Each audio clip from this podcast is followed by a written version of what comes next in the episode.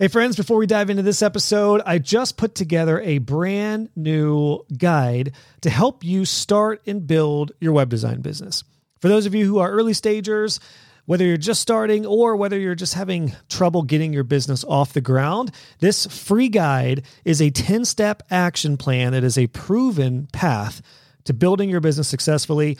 We're going to cover things like what to offer and what services to provide your clients as a web designer how to price those, and I'm even going to share some of my top tips for starting to get paying clients. I'm also going to share with you the things you need to know as a web designer to be able to charge accordingly. So you can pick up this free guide at joshhall.co slash build. Again, it's a 10-step action plan. It is a proven path to starting your web design business successfully. It is definitely what I wish I had when I got started. So I'm really excited to share it with you. Pick it up today for completely free joshhall.co slash build. I'm excited to help you start and build your business. Welcome to the Web Design Business Podcast with your host, Josh Hall, helping you build a web design business that gives you freedom and a lifestyle you love. Hello, friends. It's so great to be with you here on episode 224 of the Web Design Business Podcast. So, this is a first. This is a different episode what I'm doing in this one is I wanted to share with you an interview that I did on my friend Shannon Mattern's podcast. So, Shannon is a fellow web design business coach. I had her on recently in episode 201, and she had me on her new podcast, which is called The Profitable Web Designer. And I was episode 10 on her show. And I got to revisit that episode as it recently launched, and I felt like we just covered so much ground that it would be a shame not to make sure that you hear this conversation. And we cover a lot of things in this interview. I want to highlight a couple of things to, to prepare you for what you're about to dive into because I think it's really going to help you no matter where you are in your web design journey. And it's also why I'm so glad that Shannon agreed to let me repurpose it for you for this podcast. So, in this episode, we cover some of the top challenges and struggles that all web designers face, including pricing mindset, raising rates. We get into trade work and whether or not you should or shouldn't do it. We cover how to get web design clients, how to get better clients. We cover messaging. We cover results. We cover common web design traps and so much more in this interview, which is why I wanted to share it. And also, additionally, in the beginning, for those of you who are new to me and my brand, I, you may not know my whole backstory. And Shannon had some really good questions on how I personally got into web design and how I got my first client. So I think that'll give you a good context as well for those of you who may not know my backstory to kind of set the foundation for the rest of the topics that we're going to dive into. So, all that to say, a big shout out and a thanks to Shannon for letting me repurpose my interview on her show for you right here. That's what we're going to dive into. And it goes without saying, after this, be sure to go check out Shannon Mattern. You can go to her website at shannonmattern.com and her podcast, which is very new and awesome. It's one of my favorite podcasts to listen to right now. It's called The Profitable Web Designer. Go give her a subscribe on Apple, Spotify, and all the things. And without further ado, here is my interview with Shannon. We talk all the things. So let's dive in, grab some coffee, grab an energy drink, whatever your beverage of choice is, and let's have some fun.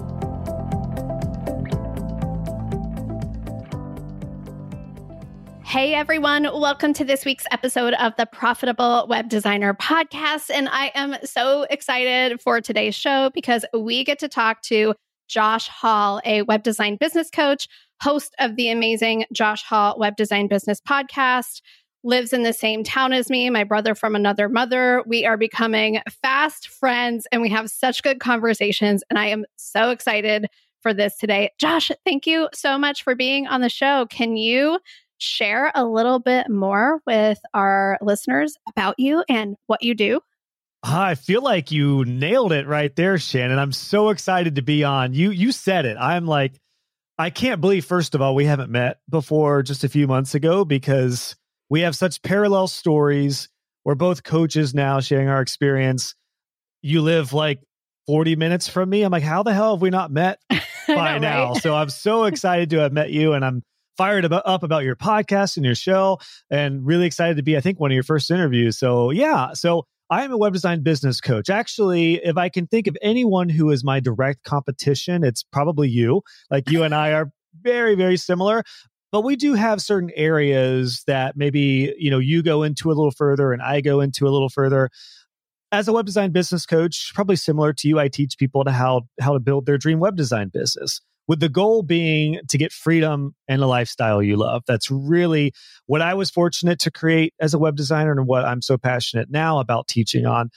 Previous to this, though, I taught how to build websites before I even taught the business side of things. So I really started and got known online in the in the in the web design and WordPress community with my tutorials teaching how to actually build websites and then now the focus is on the business side of things. I love it. And I know I've used your tutorials in the past, like in my early days of trying to figure things out. I am a thousand percent sure I was like watching your YouTube trainings to figure out how to do things. So it's so cool to see this come full circle. And I know both of us didn't just wake up one day and say, Hey, I want to be a web design business coach. So take me back to the early days of you just coming into the web design space, what did your life look like? What was the catalyst for you to start doing web design? Yeah, it really all stems back from when I was a cabinet maker for a tour bus customizing shop here in Columbus, Ohio. I was doing this day job. I was also a drummer in a rock band and we were playing all over. So I was a cabinet maker by day, drummer by night, weekend warrior. And then I got laid off from that cabinet making job in 2009. And I had always had an interest in art and design. I had played around with Photoshop a little bit. So I remember the day after I got laid off, I was like, I'm just going to dive into Photoshop. I've got some extra time on my hands. I'm interested in it. Because I was in my band, we didn't really have too many resources for people doing ongoing artwork for us. So I started doing our t shirt designs and eventually our CD artwork and merchandise and I got really into first off the the graphic design world. And then the big light bulb moment for me was when we were playing a festival and this guy I'll never forget it asked me, "Who does your artwork?" And I said, "Well, I do."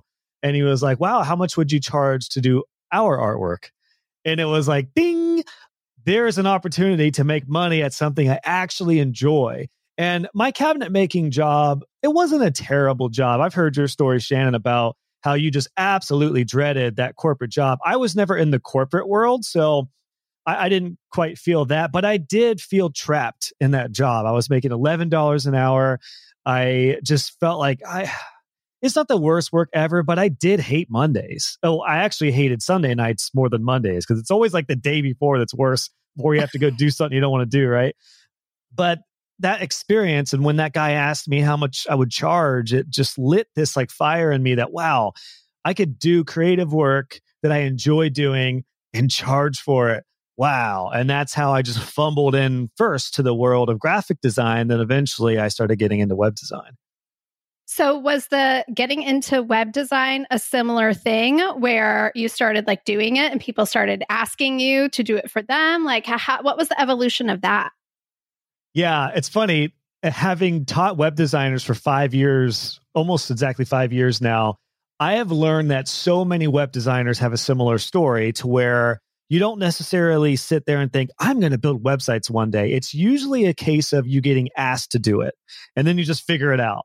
And that, my friends, is one of the most important keys to success in web design is just figure something out. So that was totally the case for me.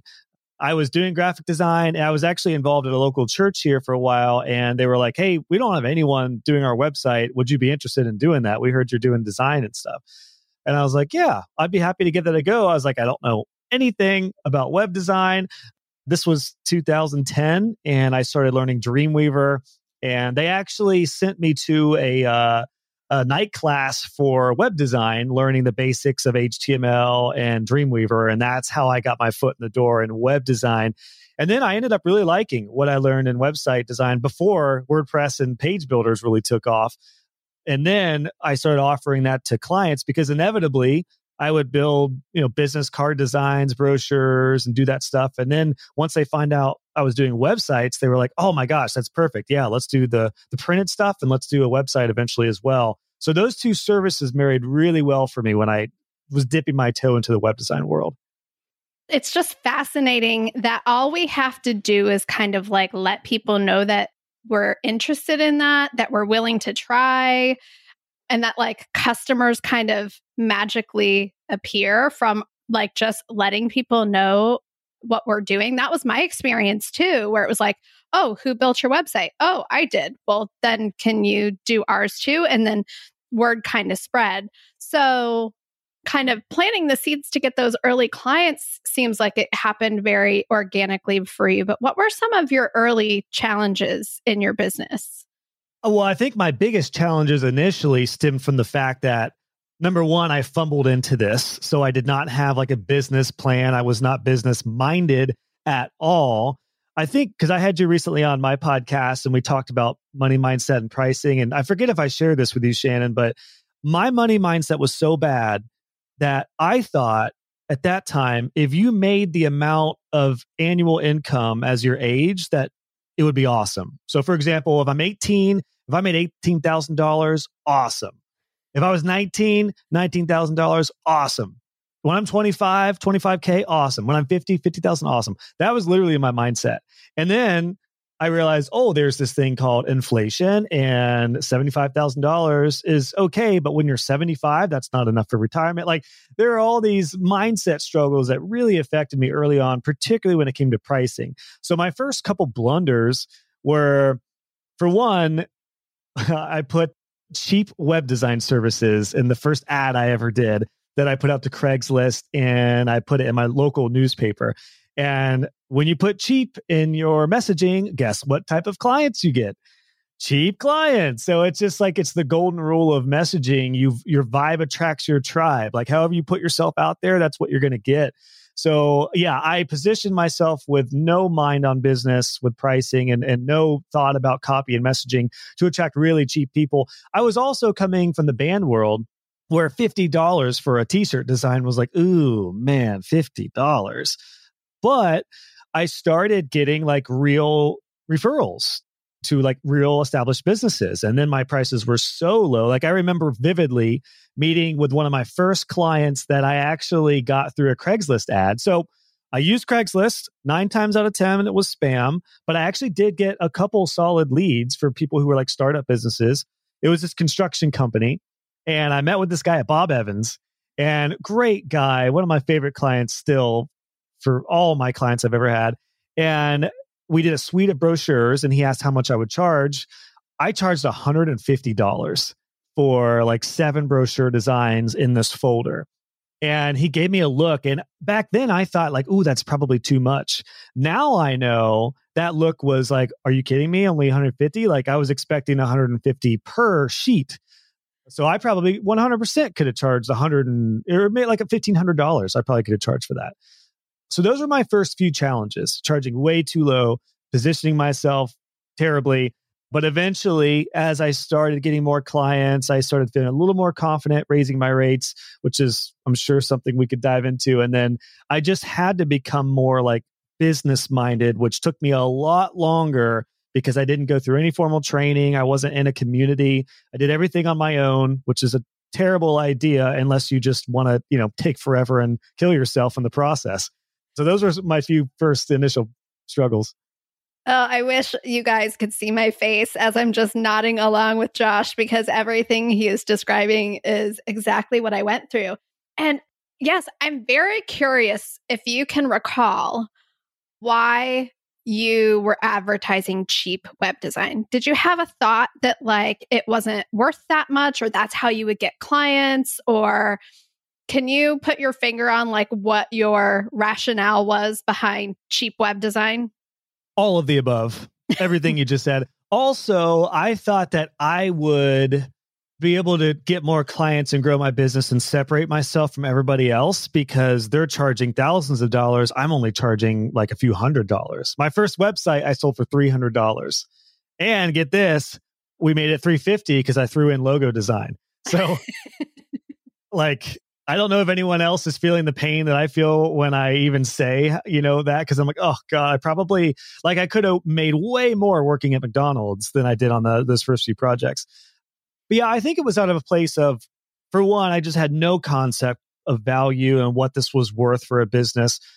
You and I have talked a lot about the difference between being expense minded and investment minded. Yeah. When I thought about charging for my clients, it never dawned on me that this was going to be something that would help them grow their business and make them money. I felt like I was taking money from my clients. I, I pulled that from something you said recently.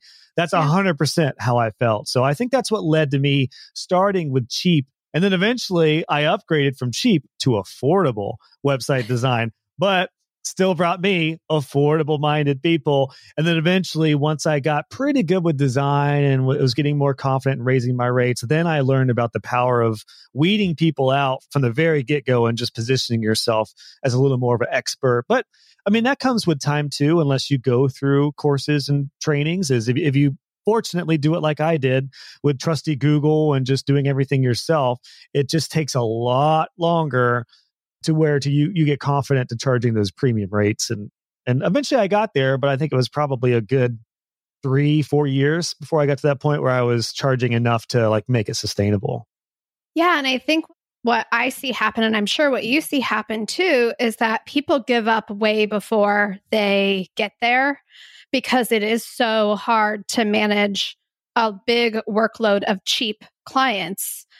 And we get stretched thin and burnt out and it's not sustainable and we're not charging enough and I was at this point I don't know if you I'm curious to know if you were ever at this point where it's just like this I I thought this was going to be different than what it is and it's just not worth it and that's when I like closed the doors on services and I started teaching web design because I'm like oh if if I just don't have to deal with clients it'll be easier. I'll just teach people how to do it themselves but my other choice that I was had already kind of decided was I'm done with this. Like I can't I can't do this anymore. And I'm so glad that I didn't give up on the dream and went another way, but I almost just like went back to corporate and was like I'm done. Well, I feel fortunate because at the end of my 10 year journey working with clients before I started teaching full time, I still really enjoyed it. I was never yeah. burned out. I never got to a place where I almost closed shop, fortunately, but I do feel like I'm a rare breed, as with you and I think a few other entrepreneurs, to where we could probably do the creative stuff and the business stuff together and and not fry out. Yeah. That was definitely fortunately I feel like I was able once I started being business minded, I was able to to manage both pretty well. But it really all went back to this is something my business coach James Schramko told me a while back. And actually, I had him on my podcast back in episode 101 of my podcast, which is a very worthwhile episode listening to for folks about mindset.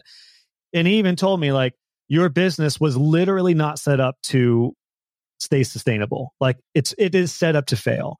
So I have a feeling a lot of people, like both of us, Shannon, early on are literally setting our businesses up to fail. For example, even when I went from $300 a website to a thousand, I felt like that was amazing. But a few years into it, I started making about $30,000 and eventually around the 60 range. And I was like, well, the next step is 100,000. I can make six figures. But here's the problem. If I'm charging $1,000 per website and that's my only service, in order to hit $100,000 on the books, I need to get 100 clients this year.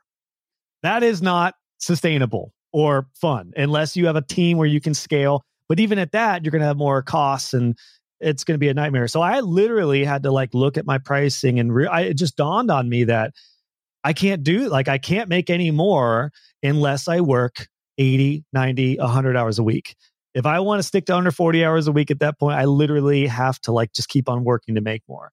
That's when I really realized the value of raising my rates and there wasn't like one resource or one there were a series of mentors i had at some point who helped me with that but it also i'll be honest it just came down to me trying it out. I remember one proposal for this trucking company locally.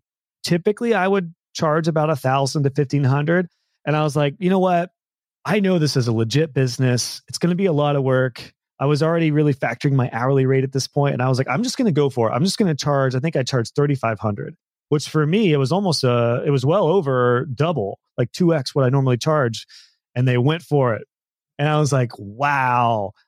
Damn it i could have been doing this three years ago. And then i just started doing that over and over and then suddenly none of my projects would start under 2500 for the basics and that was the model that got me to six figures consistently for several years and then eventually being able to scale it. I love that you said that Not that you kind of was like, oh, I could have been doing this all along, but that a lot of times what I hear when people raise their price like that significantly, like double or triple, is like they almost have this like, oh no, I like I'm taking too much money from them. Like they almost kind of go into this like freak out over deliver mode instead of mm. like you had a very healthy reaction to the acceptance of that proposal where it's like, oh, I don't have to change anything I'm doing. This is actually worth this much. Yeah, I well, and I think at that point, so I should say I had raised my rates a little bit before that in what I like to call the same price bucket. So if I was going to do a thousand, I would I would bump it up to like fifteen hundred. So it would be an increase, but it wouldn't be like a huge increase. This was one where I just remember the client was a legit company that also had multiple businesses under it uh, that eventually became like multi clients for me. And I just remember thinking, this is going to be so much work. I feel like this is going to be so, you know, definitely worth. I did feel like it would be worth that much just because I realized how over uh, or undercharging I was and over delivering. So I had I did a mix of both, raising incrementally, but then also just going for it with a few projects. And then once I went a few like high, I mean, I didn't close at hundred percent, but once I realized that I'm getting like consistent projects at 3,500 and 4,000, that's it. We're here. I'm at this level. There's no looking back. So there's definitely nothing worse than doing a project for like 5,000 and then going back to underbidding it future. Like once you cross that line, there's no going back. And that's good for everyone, even your clients, because you're going to provide a better product and you're going to get better clients. And I'm sure a lot of my clients were like, wow, I can't believe Josh is only charging a thousand. I hope this turns out good. Whereas if you charge 3000, they're like, all right, here we go. Let's do it. Oh my gosh, I love this so much. So you've said that you, like you weren't business minded and then over the years you have developed like this business minded approach to all of this. What was that evolution like? Like did you have a moment where you're like I need a business coach? like how did that unfold? Yeah, painstaking, long, same decade process. I mean, I still even with with what I do now, I'm sure happy to talk about like I'm about ready to to close in on offering more higher ticket programs yeah. compared to what is pretty low cost or at least very like lower on the end of courses compared to a lot of competitors. So I still I still deal with a little bit of that now, but even like with the web design services, there was not a like black and white moment for me but it was just like incremental. Everything is incremental. I just started realizing I need to raise my rates. I also met my now my wife at the time and we got engaged i started to realize like wow i got more bills my expenses are going up i was also getting better at design and, and web design so I, i've started to realize i'm more valuable and then i started doing a little i say i did market research but i basically just started meeting other people in the web design world and I, I found out how much they were charging like I remember one of my first mentors who was actually at the the church that helped me get plugged in with doing web design. He owned a high end web design shop that did like a lot of custom stuff. And I remember he said they start at ten thousand dollars. And that blew my mind. I was like, who would ever pay $10,000 for a website? That's ridiculous. Well, years later, I look back and I'm like, yep, that makes sense. That 100% makes sense, especially because he had payroll and, you know, overhead and stuff. But yeah, it was a mix of like, just maturing and and having more expenses and and then realizing my value. I also my mindset I think struggled from the money perspective because I come from a just modest like middle class family. Everyone in my family are corporate workers, so I'm a black sheep. Thank God I didn't do what everyone wanted me to do and just go to a corporate job and my parents have been really supportive. My family's awesome, but they were also like, uh, when I, because I remember when I got laid off from my cabinet making job, they came back and said I could have the job back when I had started making money as a freelancer. And it was a big moment for me because I said, I'm, I'm not going back. I'm starting to make money doing freelance and I really want to pursue this.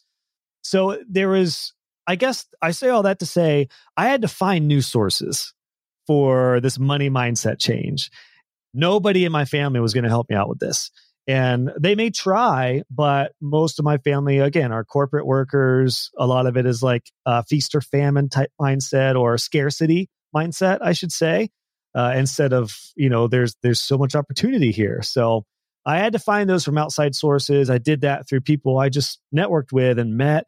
And then I had joined a networking group and I had met a business coach in this uh, business coaching program. And they became a client of mine. And then eventually I joined their program and I offered to do a trade off, like be in their program for six months and design their website. But I remember she said, Josh, we actually don't recommend that. And here's why because uh, we want you to value this just like we value your services. And then I felt terrible about asking about that. And then that changed my mind about trade off work. But anyway, long story short, I joined that program. It was a six month business coaching program. And that really helped shift, kind of shifted my mind to being a business owner instead of just doing reactionary work, flying by the seat of my pants, doing things alone. And then eventually, now I'm like, if there's a course, if there's a coach, if there's somebody who can help me fast track, I'm doing it because time is the most important asset as a business owner, you realize.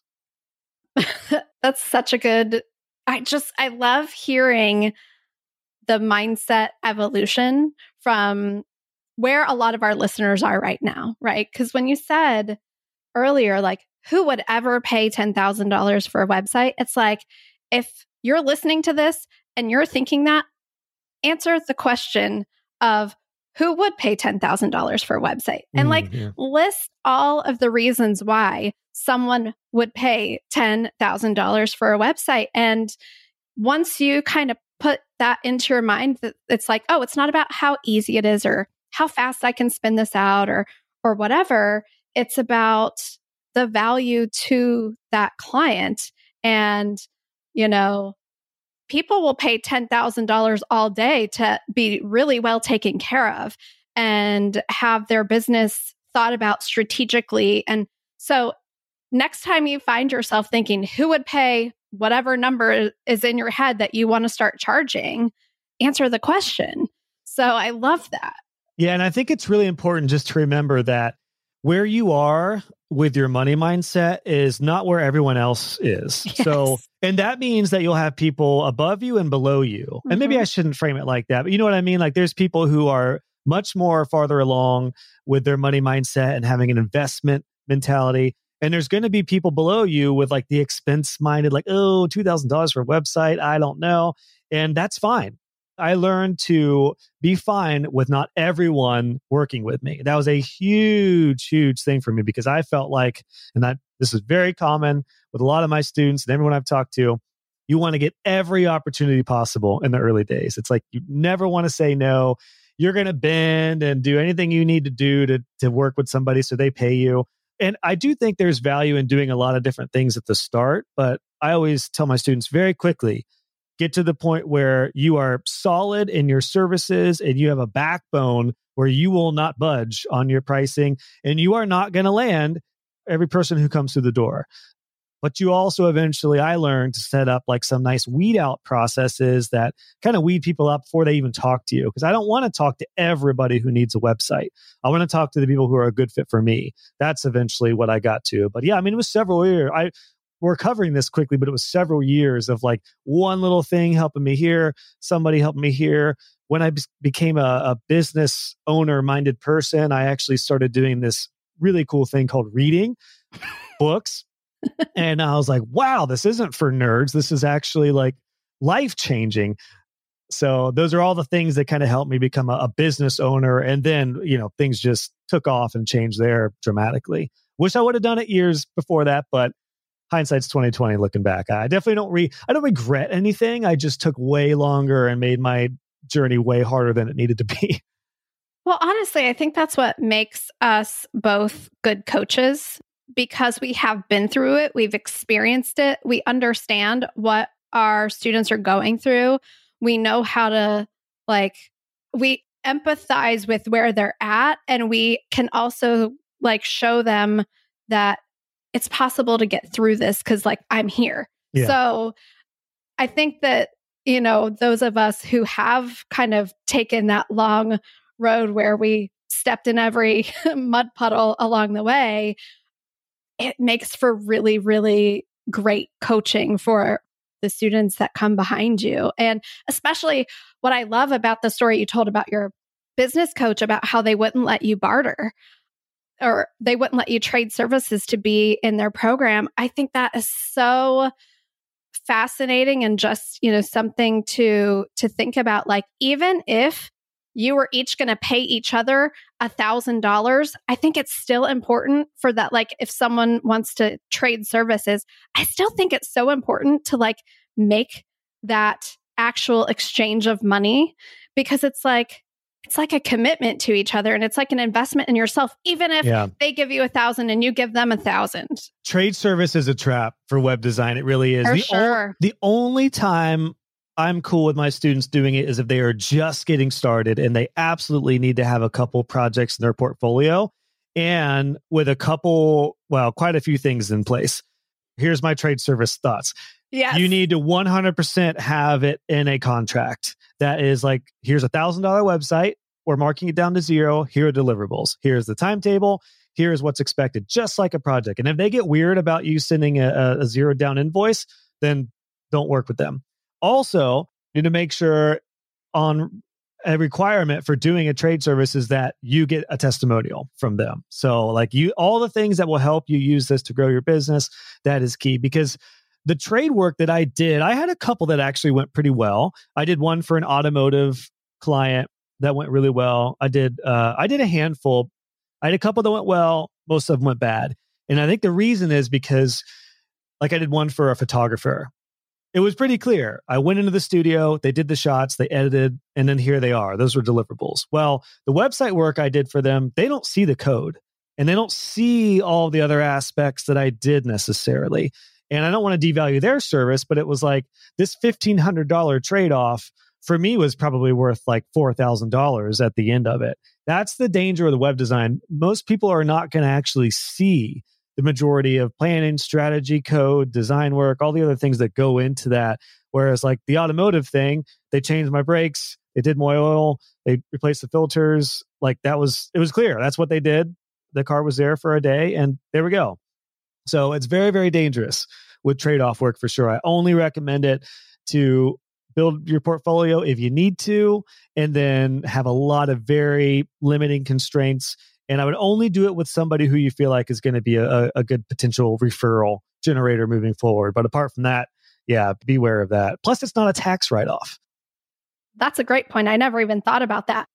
I am very much like, unless you really want to do it, do the trade for a reason that is like beneficial to you, but not for the promise of maybe future something, right? I see this all the time where it's like, oh, I need this website for my business and I'm going to grow this big business. And then when I do, then I'll be able to send my clients to you for this. So yep. will you do ah. it for, for, for, me for free for promise of future gains? Yes, and I'm like, the classic opportunity trap. Yep. Do not do that.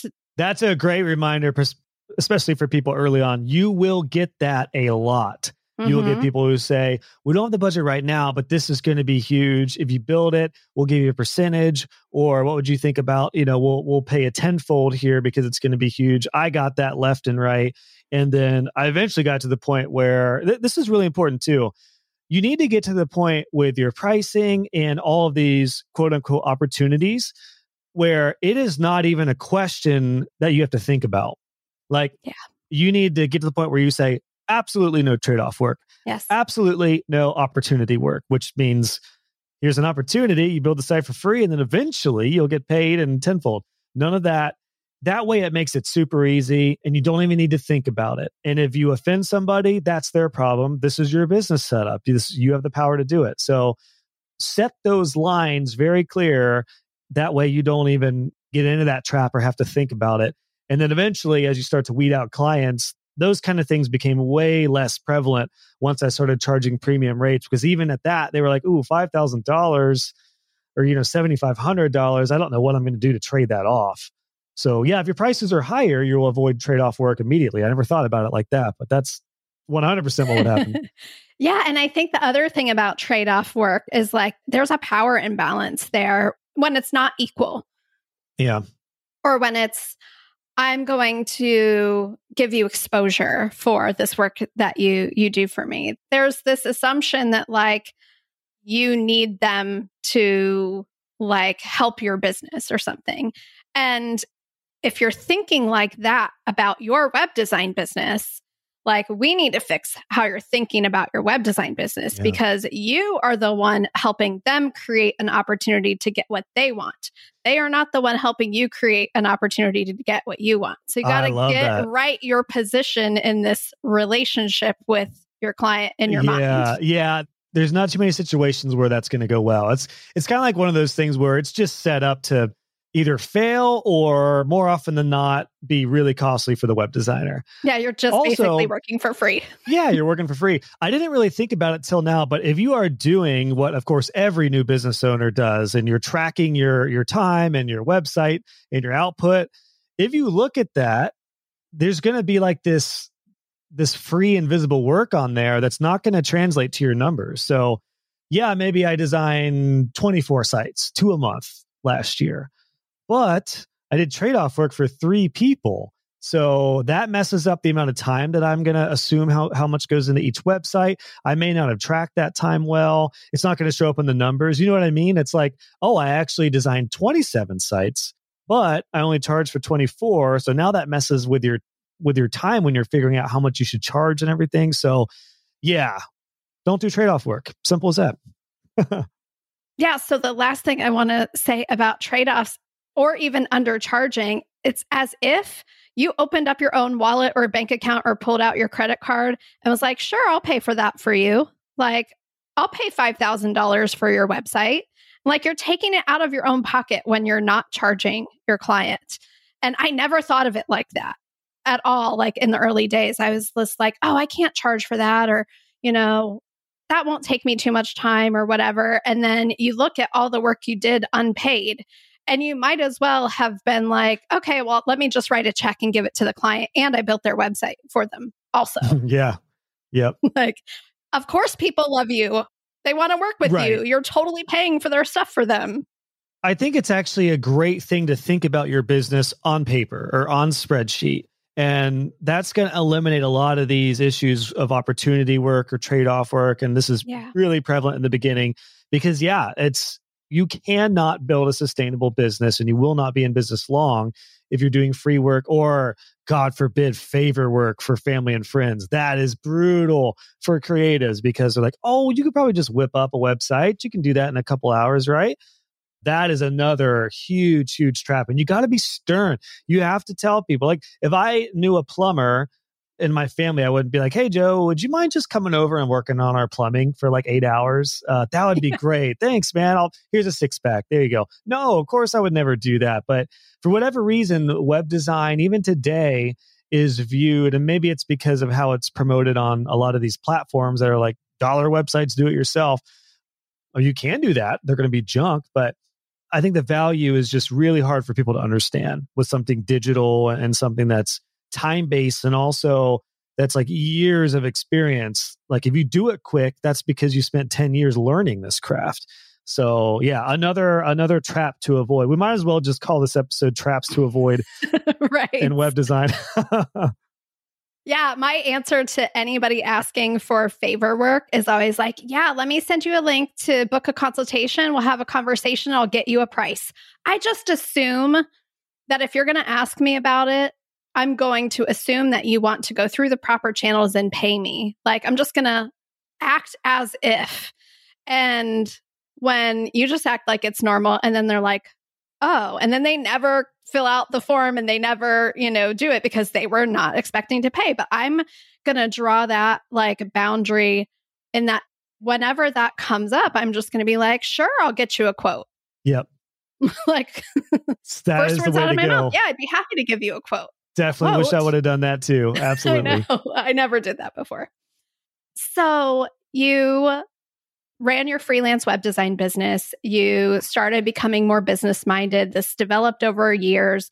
You got engaged. You had a family. When did teaching people how to do this and then, you know, evolving into like coaching come into play for you?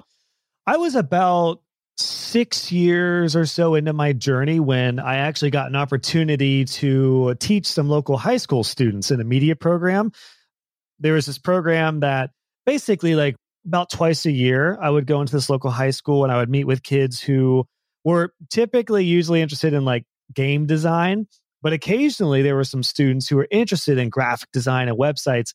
And I would literally sit down with two or three of them for like a full day and just kind of share with them what I'm doing in design. And a lot of them were like, wait, you work from home? and you make like over a hundred thousand dollars they were like well because i was six years into it when i broke six figures and they were like whoa and I, I, really enjoyed seeing them light up when they could see the opportunity even if they just wanted to work in that industry it was really cool so that actually i think initially planted my teaching seed although backing up i actually used to teach drum lessons to students when i was in the band world so i, I already enjoyed teaching in, in some area but when it really came to the forefront for me is when I had started a free Facebook group for Divi web designers. It's still the Divi web designers Facebook group today. And the owners of Elegant Themes, eventually that group became really popular. They ended up being admins to that group and promoting it. And then their content manager, who ran the Elegant Themes blog, the creators of Divi, he posted something in there. And this was back in the day, I think this was 2016, when it would say the location of where they posted from. And I was like, holy crap, he's in Columbus. Everyone's in Columbus. So I just asked him out for coffee. Sounds familiar, right, Shannon? That's how yep. we met. so I asked him out for coffee and I just shared with him what I was up to. And I just thought it would be cool to meet. I didn't have any hidden intentions. I didn't know where it would go. I just thought, like, well, for one thing, I thought, like, maybe I'll get featured on the Elegant Themes blog. That would be so cool because they have like a lot of readers. Come to find out they had like 1.5 million readers at that time. And then he was like, Josh, you have a really cool business. And he's like, we really don't have many people that are sharing the business side of things. He's like, would you be interested in doing that as a paid, like you get paid for writing blog posts for elegant themes as often or as much as you want? And I was like, oh, heck yeah. No pressure also because there's 1.5 million readers and no big deal. Now, that doesn't mean that uh, one and a half million people are going to be looking at my exact blog post, but it's a huge readership. But that's how it really started getting me known in the Divi community. And then I really enjoyed blogging for Elegant Themes, sharing what I knew. Then I decided, you know what? I had scaled my business to that point where I had a couple subcontractors. Things were really moving on the business side of things to where I was at one point only doing really the the onboarding of clients, sales, and then Jonathan, my lead designer at that time, was doing the actual designs. So it freed me up to do more like teaching and stuff. And that's why I was like, I'm going to start this little side hustle. I had no idea what to call it. So I called it joshhall.co, personal brand. We'll see where it goes. I started posting Divi tutorials on YouTube. And between that and my Elegant Themes blog author uh, notoriety, that's what really started building a, an online presence. And then What's interesting is because I didn't know where I wanted that to go, my initial thought, I don't know if we talked about this to this point, Shannon, but my initial thought was to be a plugin creator or like a child theme creator. Yeah. That was my whole thought was I'll sell plugins and tools and maybe it'll be a nice like side hustle, you know, re- recurring revenue stream for me. But I had this itch of teaching and I found out that I was really I felt really pretty good at tutorials and my subscribership started getting into the now I'm at 27,000 subscribers. Like this showed me that there was some legitimate interest and people were getting results. And then eventually I was like, you know what? I'm just going to try a course. One of the biggest things that helped me get to six figures consistently was my maintenance plan. And my first course, my maintenance plan course, which is still available today, uh, the revised version is up, is literally my entire setup for my maintenance plan. Like that's what I used to eventually I was taking in an almost $5,000 a month in recurring income just with, with maintenance and hosting. And I was like, I'm going to teach on this. I'll just share everything I know, see how it goes. And then that first course went really well. I had like 80, I think it was 82 students, if I remember right, joined, and I made over $10,000 on the launch. And I was like, okay, here we go. We're doing this again. And that's what really started the course, the course spiral for me. We will definitely link up that maintenance course in the show notes because I know a lot of our listeners will want to go check that out. And what I'm hearing through all of this, like up until this point in our conversation, is that you have put yourself out there and built relationships and created your own opportunities without necessarily a really strict agenda of like, here's how this is going to go. Yeah, that's a great way to phrase it. Yeah, I, I generally First of all, the one common denominator between my entire career as an online entrepreneur, which is 13 years now, I've sold services, I've sold courses, I've sold products, I've sold coaching, I've sold a lot of different things. The common denominator is people and yeah. relationships and just getting to, to meet people, networking. Now, I am extroverted by nature, which really helps, but I also, I'm not, I hope I don't come across as like the douchey entrepreneur who's next to a beach who, like, uh, that guy just looks terrible to go out to dinner Leaning. Like, on your Ferrari. Right. Like, I don't even know if people like that anymore, but I always wanted to avoid that. So I've always taken a very just, I'm going to be real. I'll be me. If we get along, awesome. If not, no big deal.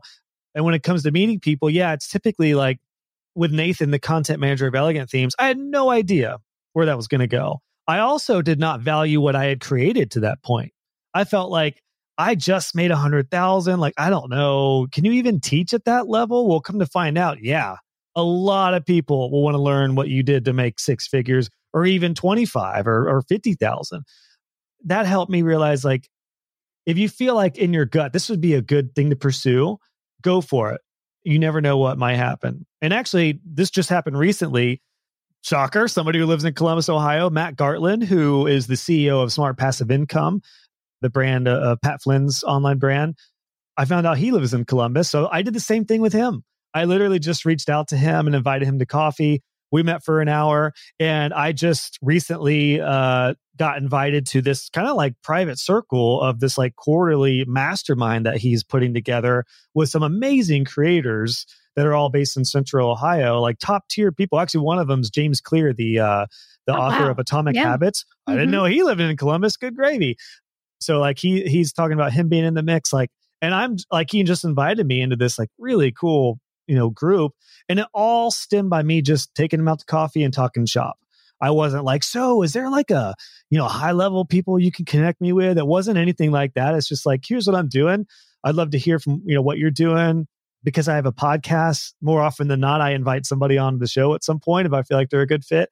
But it's all relationship driven and business is people. It's that simple. When it comes to sales and strategy and blah blah blah, blah all this stuff business is people if you're likable and you do good work, that is what's going to make you successful at whatever level you, you want it to be. So good. And I feel like, you know, if you are introverted like a like me, I mean, people are surprised to hear that. But I am not an extroverted person. I'm not super outgoing, but I love to help people and I love to you know, reach out and just like you, I'm curious. I like to ask questions. I like to see like what opportunities I can see to help someone else.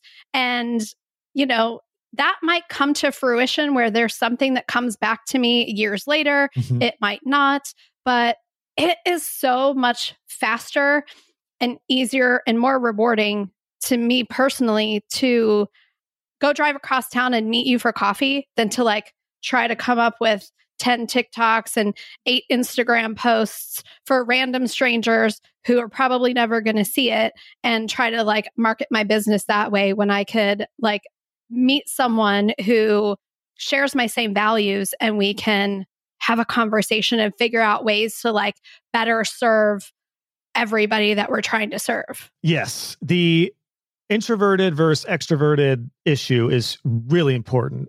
Mm-hmm. I am so passionate about diving into this because I find that a lot of my students limit themselves by boxing themselves in as an introvert. So they're like, I can't sell. I'm really nervous going to groups. I'm, you know, like I'm just not a salesy person. I just, you know, like, but I want to run my business. How can I get clients online? I'm like, well, you need to talk with somebody. You got to put yourself out there somehow. The freedom becomes with figuring out how you want to do it. And there's so many ways to go about that. And actually, I just had this conversation recently on, on my podcast with somebody who I would 100% view as an extrovert. She's out there, she's on social media a lot, she's a speaker, but she let me know that she's only extroverted in certain areas. And I think this is really common. So for you, Shannon, you're probably more extroverted in the right setting, but I don't know, if you went to my networking group of 30 people a few years ago and I had you stand up, maybe you would have been a different version of Shannon. Maybe you would have been super nervous and like, I don't like talking in front of a group. I definitely uh, still don't love talking in front of big groups unless I'm really comfortable with who's there.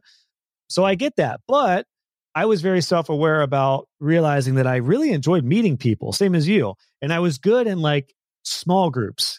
I was good with like meeting with a couple people at Panera talking about stuff. So that's how I built my business. I didn't present to huge groups or anything. But what I meant to say with with my guest who was extroverted or it looked like she was extroverted, she just told me for her, she liked teaching and she actually weirdly liked speaking, but she knew it was going to drain her like uh, her energy and stuff. Like it was going to just wipe her out. So I've learned in that case for her and for anyone who has different, you know, levels of like introversion versus extroversion, figure out where you're comfortable, what you enjoy doing. And if you are going to do something that wears you out, it doesn't mean that you can't do it. It just means that you need to plan around that. So I actually get fired up talking with people so my networking group met on Friday mornings. And as I got more comfortable in that group, I started enjoying everybody. Some of them became my clients, they became my biggest sales force. That was my favorite part of my week. First thing in the morning, Friday mornings. Friday was always like my most productive day because I was fired up after that. Now, if you're somebody who does that because you feel like it's helping your business and maybe you enjoy it, but it drains you, then maybe for that person, you would end your week Friday morning after you get back because you got to plan around what works for you. So I say that to say uh, my recommendation is not to box yourself in as an introvert because you are limiting yourself. Just know that you may be introverted in some ways, but that does not mean that you can't sell. And secret key to selling is just to share what you know and just to educate and share ideas. That's what selling is. So I just think that's so important because so many people give up quit or hold themselves back because they're hearing about this imposter syndrome extrovert and they're or introvert and they're just letting them like dictate them, you know? No, like, yeah, maybe you're introverted and you don't like speaking in groups. So don't go speak in front of groups. Figure out other ways to to make relationships and meet people. And you can do that with whatever works for your personality. I could not agree more with everything that you just said. And I feel like if you go into a networking group or a coffee conversation or something without an agenda, right? Like without the agenda to sell or without the agenda to get the clients or whatever it is, that takes so much pressure off of you, you know? And so if you don't have this idea of here's who I should be or here's who I need to show up or as or I need to be professional or I need to do this, and you just get to show up as you and your real self and connect with people, find out more about them, learn about some of their challenges, what opportunities are there for them, and start thinking like, oh, how could I help them get what they want? Instead of, I'm coming to this networking event and I got to have my elevator speech ready. Right. I hate uh, the whole elevator speech thing. I know so many people say, that you have to have it ready, but I'm like so awkward. I'm like, how about I just like ask you what you do first and then this conversation will happen. Yeah. Like, but if you can just like release the expectation of any outcome like you did, one conversation led to getting in front of 1.5 million people. One conversation led you to be like invited to an inner circle of next level, massively successful entrepreneurs. And it's not that you are like, I got to sell myself to Matt Gartland because he needs to see that I'm awesome so that, you know, whatever happens next, you're just like, hey, let's just go have yeah. a conversation. If we can take that pressure off, it just gets so much easier. I have a whole new business idea we can team up on now which is the no agenda sales framework. Oh my uh, gosh, let's do it. there we go. We're going to add to both of our to do lists that we're not going to have time to do for a couple years. But yeah, that's right. re- it's just and here's another thing that's really important that I found that has so when I think about my students who have come in to my courses and my membership right now and they're like they're struggling with this with imposter syndrome all of them feel like they're just not an expert so they don't feel like they could sell but what I always tell them is something I'll, I'll tell everyone listening right now. You know way more than your clients. So you may be like three months into web design and you know about domains, you may know about WordPress, you may know about, you know, page structure and basic design stuff. You may feel like you don't know anything compared to like, you know, Shannon, you've been in the game for a long time. I've been in the game for a long time. You see us and you may say like, gosh, I I you know, I'm not even near their level. But your client doesn't even know what a domain name is and they don't know anything about websites. So to them, you are their expert and you can be that expert at your level. That's what's so cool. And even at a lower level, you may be worth $2,500 for a website for somebody who doesn't know anything. There was a guest on my podcast. His name is Troy Dean, who runs Agency Mavericks, which is like this popular online agency coaching service. And he said something I'll never forget. It was the perfect way to frame this. He said, and I want to give him credit because I was going to take the quote and rip it off, but I got to give credit where credit is due. he told me, You don't need to be the best web designer, period. You just need to be the best web designer in your client's sphere. And I was like, That is it. That is literally the key to getting over imposter syndrome and sales fright and feeling inadequate around others. Like, if you get 25 people around you with businesses that don't know anything about websites, and you become their go to guy or gal, you could make a six figure income doing that. And you don't need to judge yourself against others. You can just keep on learning and referring people that work for you. And that is, I hate to make it sound easy because there's hard work in it, but it is that easy when it comes to like the mindset side of things. Oh, that is so good. Isn't that 25 good? people that are like, that you're their go to, and then they tell everybody else about you. Like, that's one of the other things that like I think is so important about just letting people know what you're doing and staying top of mind even if those people are not going to be your clients. Maybe they already have an awesome website. Maybe they just don't need what you do. But if they like you and you know they vibe with your mission and all of that stuff the next time someone says to them oh hey i'm looking for someone to do a website they're going to think of you even if they're not going to be your customer. And those relationships are just as valuable, if not more valuable, than the client relationship. And then I always yep. tell people too, like, you're getting paid to figure out how to do this, right? I don't mean that you should just like say you can build a website when you've like never done it before. Obviously, you need to have some skills. But when you have that imposter syndrome coming up, it's like you're getting paid to be the one to figure out how to do this. You're not being paid to already know how to do everything that might possibly come up. You know, in any trade or job or anything where there's some kind of creation involved, you're going to hit a roadblock. Something's not going to go as planned. You're going to have a plan and then you're going to realize, like, oh, I can't do it that way because of X, Y, and Z. And you're the one that knows how to ask Google the right questions and interpret the information. You're the one that knows how to go into Josh's Divi group and ask the questions. You're the one taking the lead on that. And that's valuable. So you don't have to already know how, you just have to know how to figure it out. Yeah. And there's so much value in that. People discount, especially me in the days I'm like, I just Google everything. Like, I don't understand why people would pay me for this. I'm just Googling it. But what we don't realize is that other people wouldn't a know what to google and b be able to even figure out what to do with what came back. Right so or there's implement value it. in that. When i hired jonathan who became nearly a full-time designer for me when i scaled my agency and i and i scaled it at a very small level small team and it basically i essentially just freed myself up to teach. But the first thing i had him do was to figure something out that i was having trouble with. It was a little icon and a footer I would never forget. I did the site, I did a website, and they had like this custom icon. I just could not figure out how to get it right.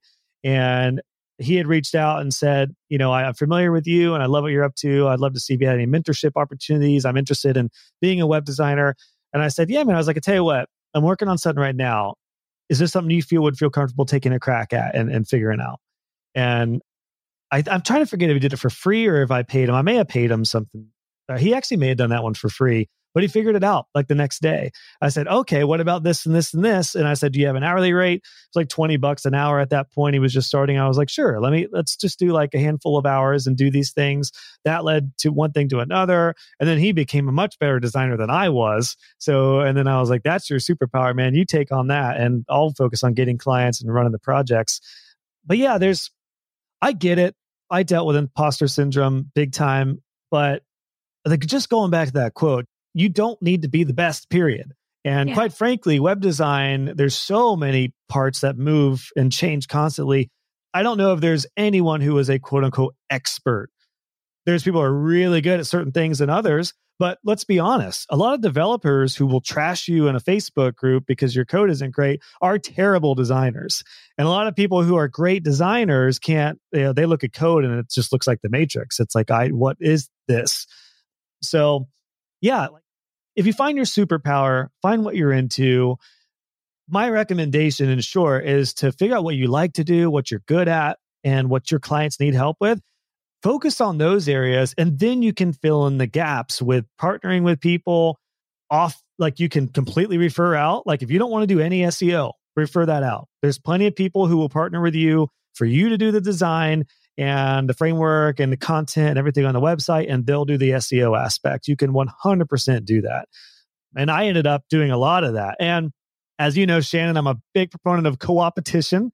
Just, you know, the people who you think are direct competition that you need to just smother and get rid of, those people can actually be incredible referral sources for you.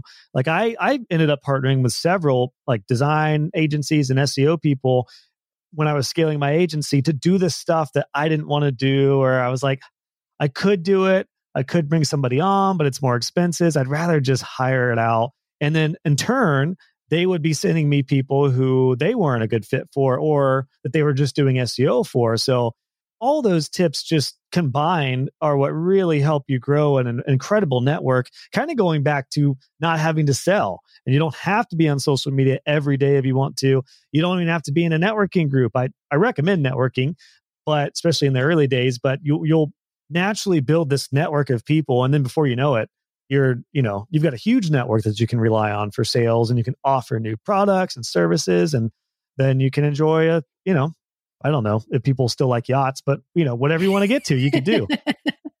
I could talk to you for a whole another hour, but we're already at an hour and we are definitely you're going to be a regular guest on the show, just FYI. So, same, same back to you. Yeah. I have a couple more questions that I want to ask you. I have so many that we didn't get to today. Sorry. Sorry about that. no, you know me, Shan. Like who knows, it, who knows where our thought's going to go. I know. That's why I'm like, oh, I have so many more questions. There's like three or four more episodes coming in, with you in the future. But one of the questions that I've been asking everybody that comes on the show is what is one thing that you wish you would have known or believed about yourself in those early days Ooh. of your business? If you could go back and tell 13 year ago Josh something, what would you tell him? I think I would have told him you are worth way more than you think you are. Probably a common answer, but when I think about mainly what we've talked about, it was a struggle of self worth.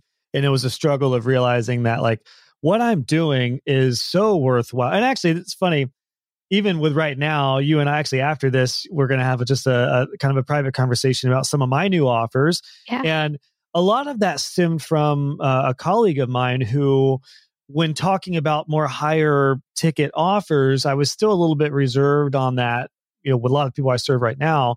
And he was like, Josh, this is an interesting way to, to frame anyone's service. He's like, How much money have you made since you started in business?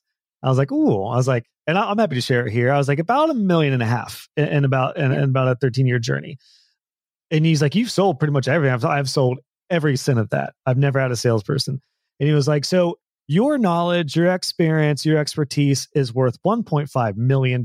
He's like, Are you telling me you can't do something that's several thousand dollars or worthwhile for, you know, $5,000 or more? And I was like, Oh my gosh, I didn't even think about it like that.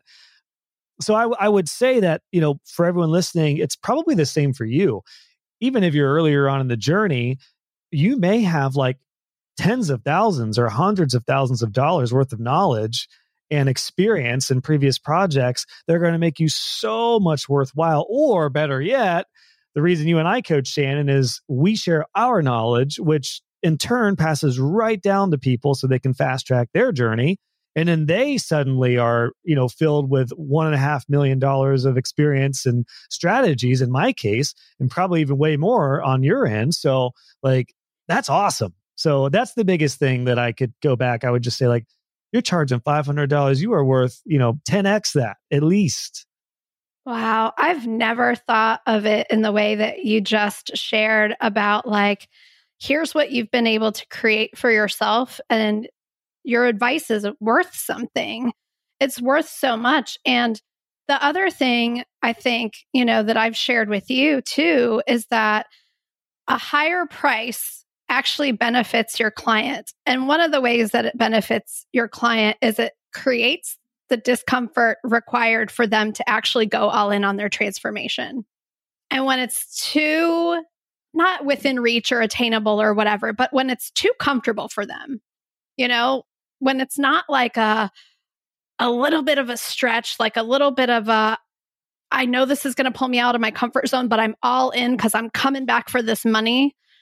Like they commit more and they get the results. And I yeah. want to put a price on something that like makes them want to recoup that and then 10x it because I care about the result. Yes, I need to make money to run my business and live life and you know all of that and so does everybody else when you're dealing with your client but like don't you want your client to like commit so much to their website project that like they get everything out of it that they want and so that's one of the things that I think about too when you know you found a fantastic way to like value like what you've learned.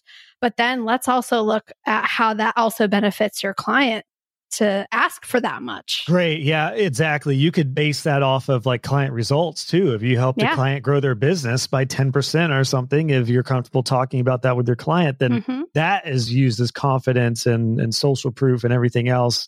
I love that mindset because I, I have found that at the tail end of scaling my agency when I was getting some of the best clients, they were the ones that had high end projects that were like, okay, they weren't like stressed out because they were investing so much, but they were definitely yep. hungry, like you said, to earn that back.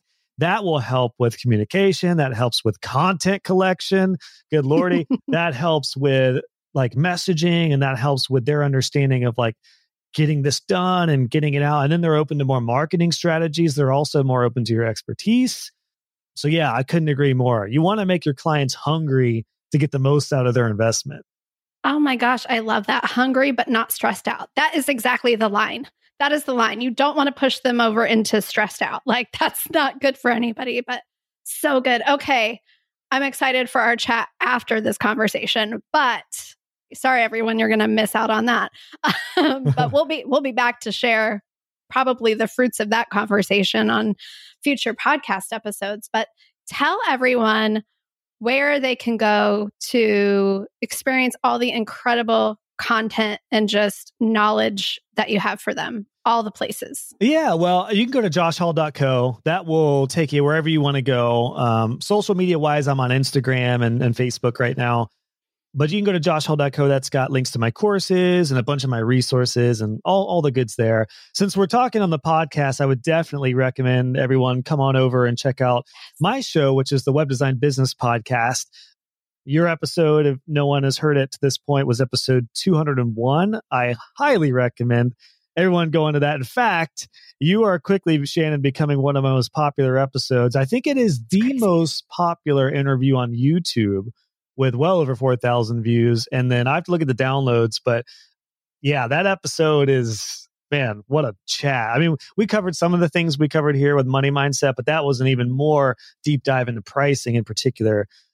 But yeah, I, I love my podcast as a mix of some solo episodes, which are sometimes a little more in depth and a little casual, depending on what the topic is. But then I'm I'm always interviewing incredible entrepreneurs in and even outside of, of entrepreneurial stuff. I've been fortunate to have like Amy Porterfield and Pat Flynn on the show, some really incredible minds, along with some of my students who have like, they're just open about sharing what they did in their first year. I mean, gosh, like everyone who's been on my show has just been amazing. So full credit to to the podcasting world because it just you get to unlock people's experience. So anyway, very long answer. Josh JoshHall.co or the Web Design Business Podcast. I will link all of that up in the show notes. And you have to go subscribe to Josh's podcast right now if you're not already a listener, because it is so good. There's so much good stuff there. Subscribe to him on YouTube, get on his email list, go check out his courses.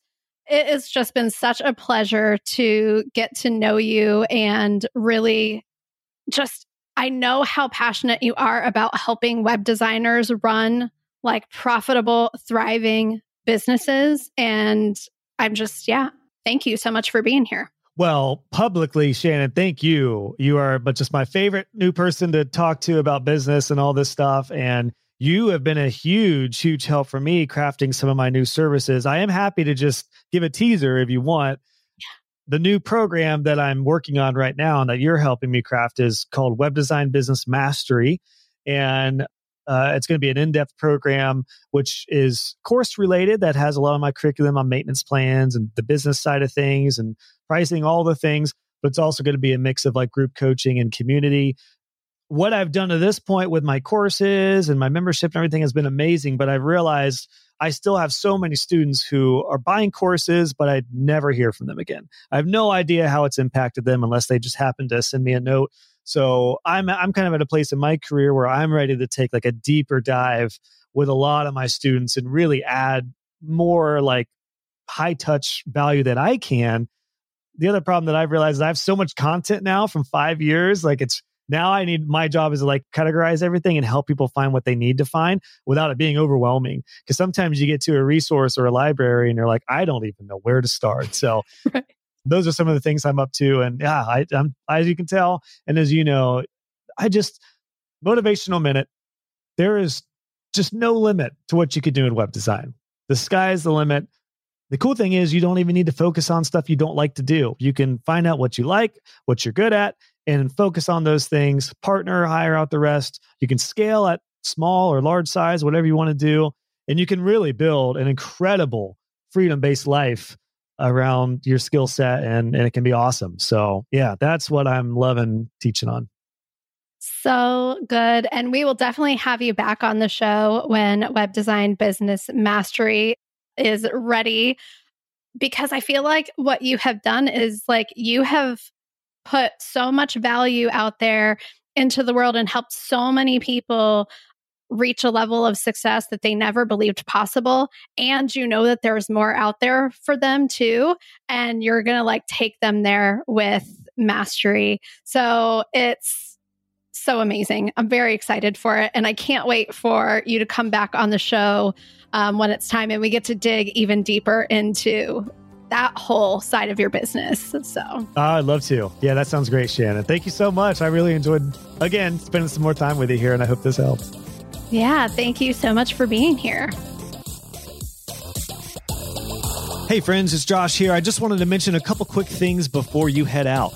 First off, if you've been enjoying the show, please consider leaving a podcast review. I personally read all the podcast reviews. I love hearing your thoughts and feedback on the show, and it also really helps grow this podcast. You can do that easily if you go to joshhall.co slash podcast review, and you can leave a review wherever you listen to the show. And then I also wanted to make sure you know that for all the extras on every one of these podcast episodes, you can go to joshhall.co slash podcast. We have a post there for every episode, which includes full transcriptions, timestamps, and all the links and resources that we mentioned mention. So just go to joshhall.co slash podcast for all the extra goodies. Thanks so much for tuning in, and I'll catch you on the next episode.